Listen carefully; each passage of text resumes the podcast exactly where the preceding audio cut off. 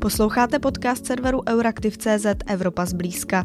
Jmenuji se Kateřina Zichová, jsem redaktorkou Euraktivu a zdravím vás ze Štrasburku, kde tento týden probíhalo plenární zasedání Evropského parlamentu.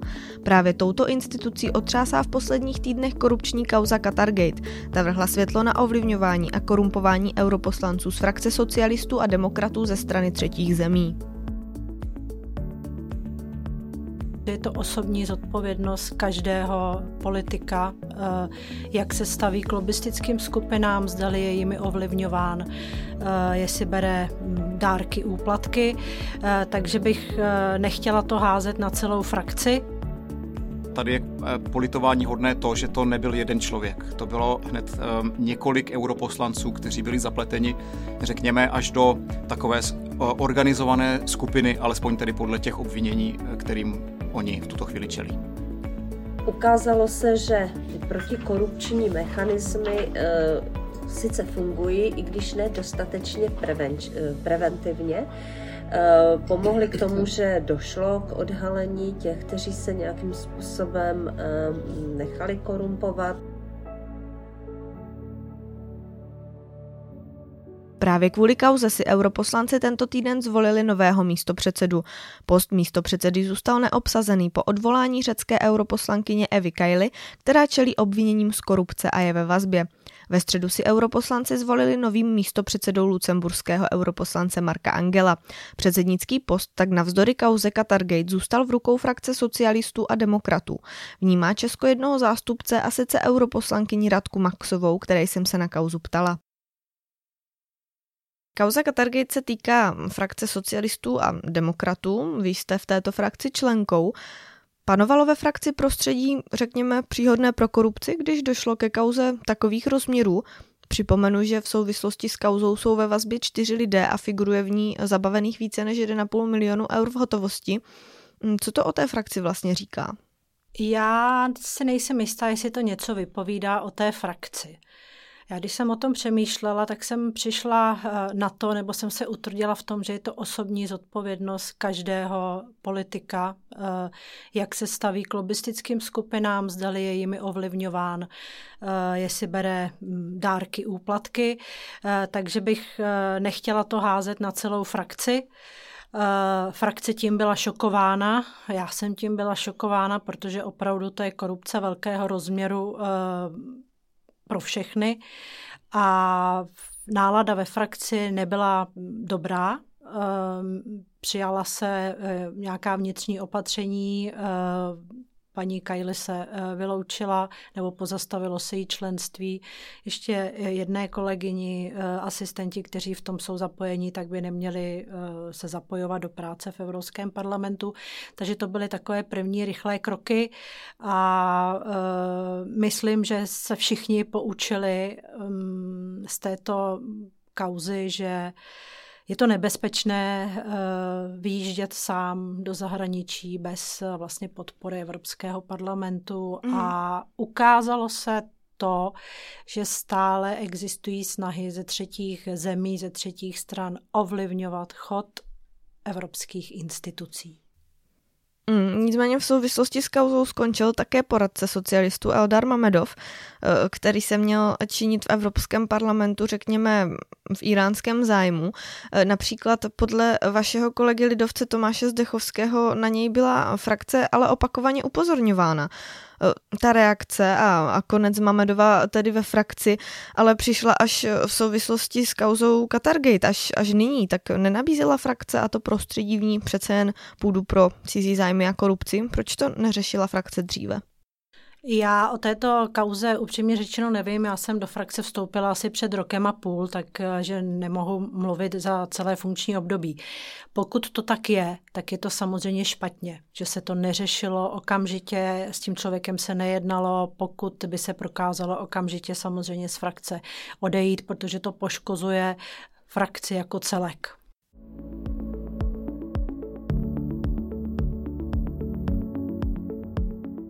Frakce socialistů je kvůli kauzem terčem kritiky od svých europarlamentních kolegů.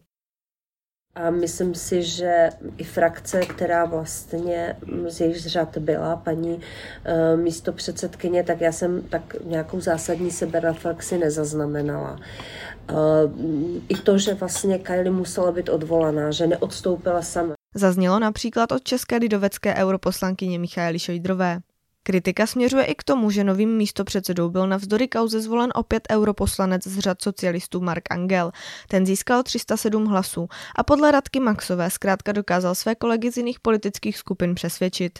Mark Angel obešel většinu frakcí, eh, měl tam vlastně eh, v uvozovkách rozhovory, snažil se je přesvědčit a jednou vlastně s tou největší frakcí je EPP, která, když by nehlasovala pro Marka, tak by to bylo špatně, ale on je přesvědčil o tom, že eh, je dobrým kandidátem za frakci.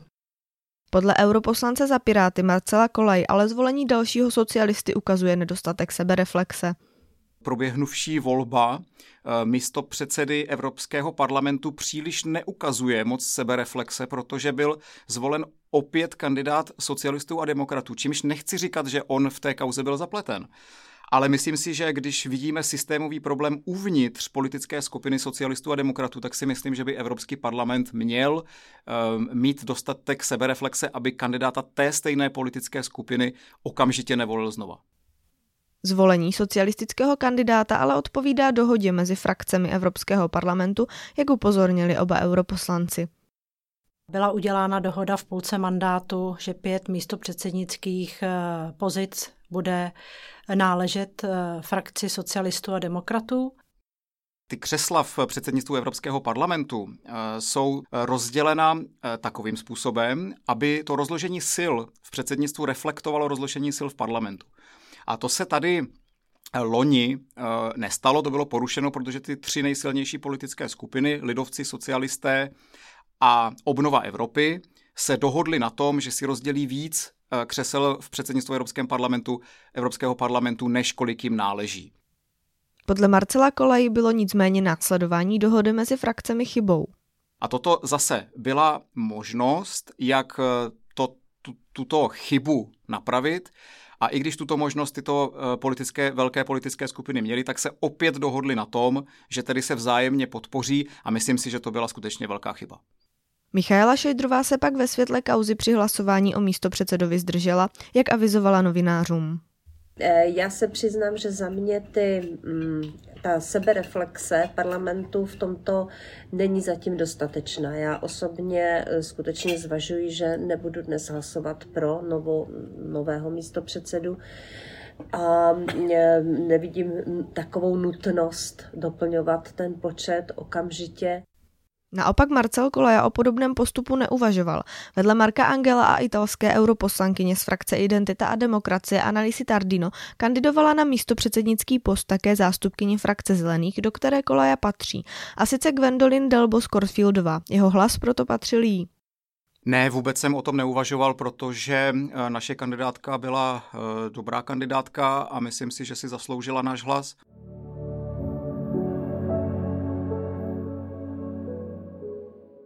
Evropský parlament v reakci na skandál začal řešit reformu protikorupčních pravidel.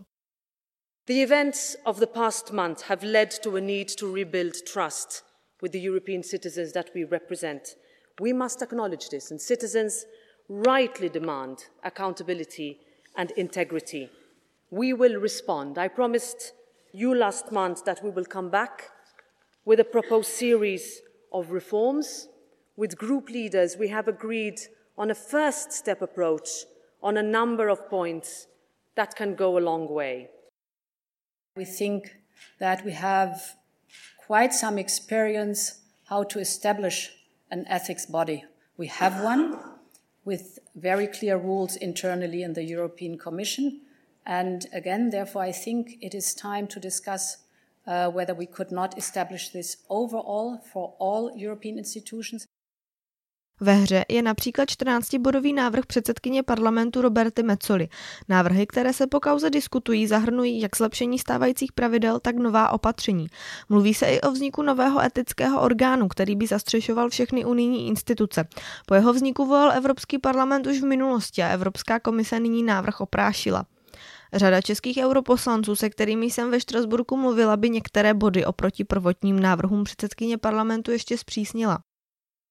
Já určitě budu velmi rád, když se budu moct zapojit do spouštění těchto reform, formo, jejich formování, protože skutečně máme velmi hrubé obrysy v tuto chvíli. Určitě bych eh, u některých těch reform eh, byl proto je trošičku pozměnit. Tento týden s chodou okolností proběhla právě první výměna názorů na to v předsednictvu a z mého pohledu tam, jsou, tam je potřeba hlavně se podívat na tu kauzu jako takovou.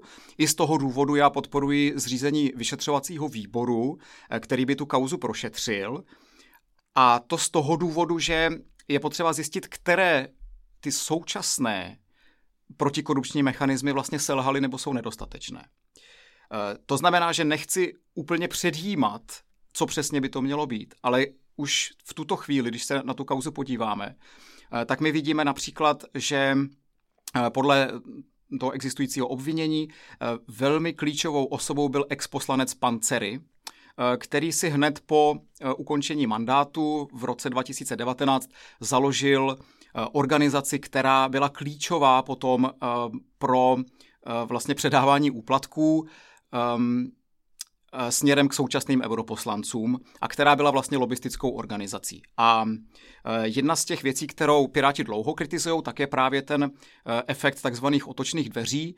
To znamená, kdy europoslanci Eh, i hned po tom, co skončí eh, v Europarlamentu, tak si založí právě lobistickou organizaci a mají přístup vlastně eh, ke všem kontaktům, dobře se tady znají s ostatními poslanci, mají přístup do komise a tak dále. Takže jedno z těch opatření by určitě bylo toto omezit, to znamená, po určitou dobu by poslanci nesměli vykonávat lobistické aktivity. Další určitě je zvýšená transparentnost ohledně schůzek europoslanců zařadit do Eh, do nich například eh, schůzky právě s diplomaty eh, z třetích zemí. Evropský parlament v současnosti má registr schůzek a určité schůzky v tom registru musí být zapsány, ale tady si myslím, že se určitě má otevřít debata o, o tom, jestli ta podmnožina těch schůzek, která musí být podle těch pravidel zapsána, takže je ta zpráva správná, nebo jestli do té množiny je potřeba přidat ještě nějaký jiný typ schůzek. Uvedl europoslanec Kolaja. A můj pohled je, že to, co udělala, to, co navrhuje Roberta, je správné. V některých věcech bych šel dál. Myslím si, že to neúspěje, že se tam bude hledat jako nějaká rovnováha, ale ten směr je správný. A to neznamená, že to zabrání tomu, aby člověk, který bude chtít podvádět, podváděl, ale v případě, když se na to zjistí, tak pak bude čelit, čelit sankcí. Řekl novinářům europoslanec Luděk Niedermayer za TOP 09. Právě Niedermayer ale zároveň upozornil na to, že kauza otevřela debatu i o neziskových organizacích a přístupu Evropského parlamentu k nim. Já jsem velmi opatrný v tom, co tady zaznívá, že, že je třeba se podívat jako pořádně na neziskovky, protože si myslím, že neziskovky jsou jedním z obrovských pozitiv eh, naší společnosti. Ale je pravda, že vlastně ten termín neziskovky není ani, pokud se pletu, řádně definován. A to znamená, že, že různé opravdu fejkové organizace se mohou pod tento titul dostávat a potom tam vlastně jsou v jednom pytli s lidmi, jako tady padl člověk v tísni. Takže eh, asi by bylo užitečné, aby v tomhle bylo trochu víc jako eh, jasněji. A to není možné bez toho, aniž by se neudělala jako na tom určitá práce. A pokud by se ta práce dělala, tak by samozřejmě bylo výhodné, aby ta práce se nedělala zvlášť v parlamentu a zvlášť pro Evropskou komisi. Čili toto bych přivítal. No, musíme být hodně opatrní, protože retorika některých poslanců, která se spustila jako po tom, co se ukázalo, že vlastně za tou Qatargate, že tam figurovaly také neziskovky, eh, mi sklouzávala směrem ala Putin Orbán a to je opravdu směr, který já v žádném případě podporovat nebudu. Na rozdíl od svých kolegů je co do změny pravidel zdrženlivější europoslanec Tomáš Zdechovský. Já jsem trošku opatrný, tady se pořád hovoří, jaký opatření budeme přijímat vůči europoslancům. OK, zavřete nás tady, schovejte, nikam nemůžeme jezdit. A já říkám, to nevyřeší ten základní problém. Ten, kdo chce podvádět a kdo tady podváděl, tak ten tady nikdy nic nedeklaroval. Koukněte se na Evu Kajli. Podle Niedermayere ale změna pravidel cestou pro zlepšení. Když někdo bude chtít porušovat ty pravidla, jak bude porušovat, to máme to samé jako na silnici. Někdo hmm. prostě jezdí podle pravidel, někdo ne. To neznamená, že ty pravidla by měla být co nejlepší. Myslím si, že ty pravidla opravdu trpí jako, jako podstatnými defekty a, a to, co dělá Roberta, je podle mě velmi dobrá práce. Tak či tak se Evropský parlament reformě pravidel v nějaké podobě nevyhne.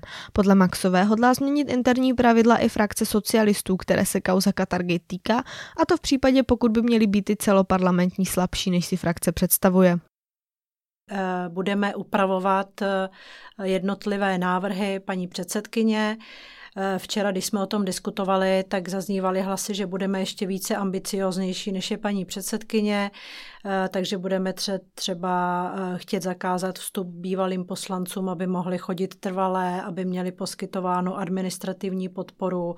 Eh, budeme chtět také zřídit etický kodex. Všechny naše schůzky budou muset být v, v, v registru lobbystů a tak dále, což já považuji za normální. Chápala jsem, že měli historicky povinnost jenom zpravodajové předsedové výbory, výboru, eh, protože to všechno jako by dojednávají a ovlivňují. Eh, na druhou stranu, pokud se být politik transparentní, tak eh, tam vkládá všechno, jako tam vkládá naše kancelář. Ať se s lobbysty setkám já, nebo s jinými vlivovými skupinami se setkají asistenti. A padlo tam i to, že pokud se naše návrhy vlastně neodhlasují na plénu, nebudou přijaty parlamentem, takže frakce socialistů demokratů se jimi přesto bude řídit a bude se na to dohlížet. Otázka je, jak se to bude kontrolovat, protože nastavíte pravidla, kde nemáte kontrolní mechanismy, tak se stále dá nějakým způsobem eh, s tím eh, ovládat. Takže já eh, budu vystupovat s tím, že teda ano, rozumím tomu a je to tak v pořádku, na druhou stranu musíme mít nějaké kontrolní mechanismy, ale zase, abychom nenavyšovali spousty zaměstnanců, protože to by eh, potom eh, byl zase finanční eh, nárok na, na finance. Takže k tomu musíme přistoupit bych řekla, realisticky a tak, aby jsme znovu získali důvěru vlastně našich voličů. Ze Štrasburku se s vámi loučí Kateřina Zichová. V epizodě jste slyšeli europoslankyni Radku Maxovou, Michálu Šejdrovou, europoslance Marcela Kolaju, Luďka Niedermayera a Tomáše Zdechovského. Děkujeme, že nás posloucháte. Budeme rádi, když Evropu zblízka ohodnotíte v aplikacích a doporučíte svým kolegům a známým. Nezapomeňte nás také sledovat na sociálních sítích, aby vám neunikly novinky z Evropské unie.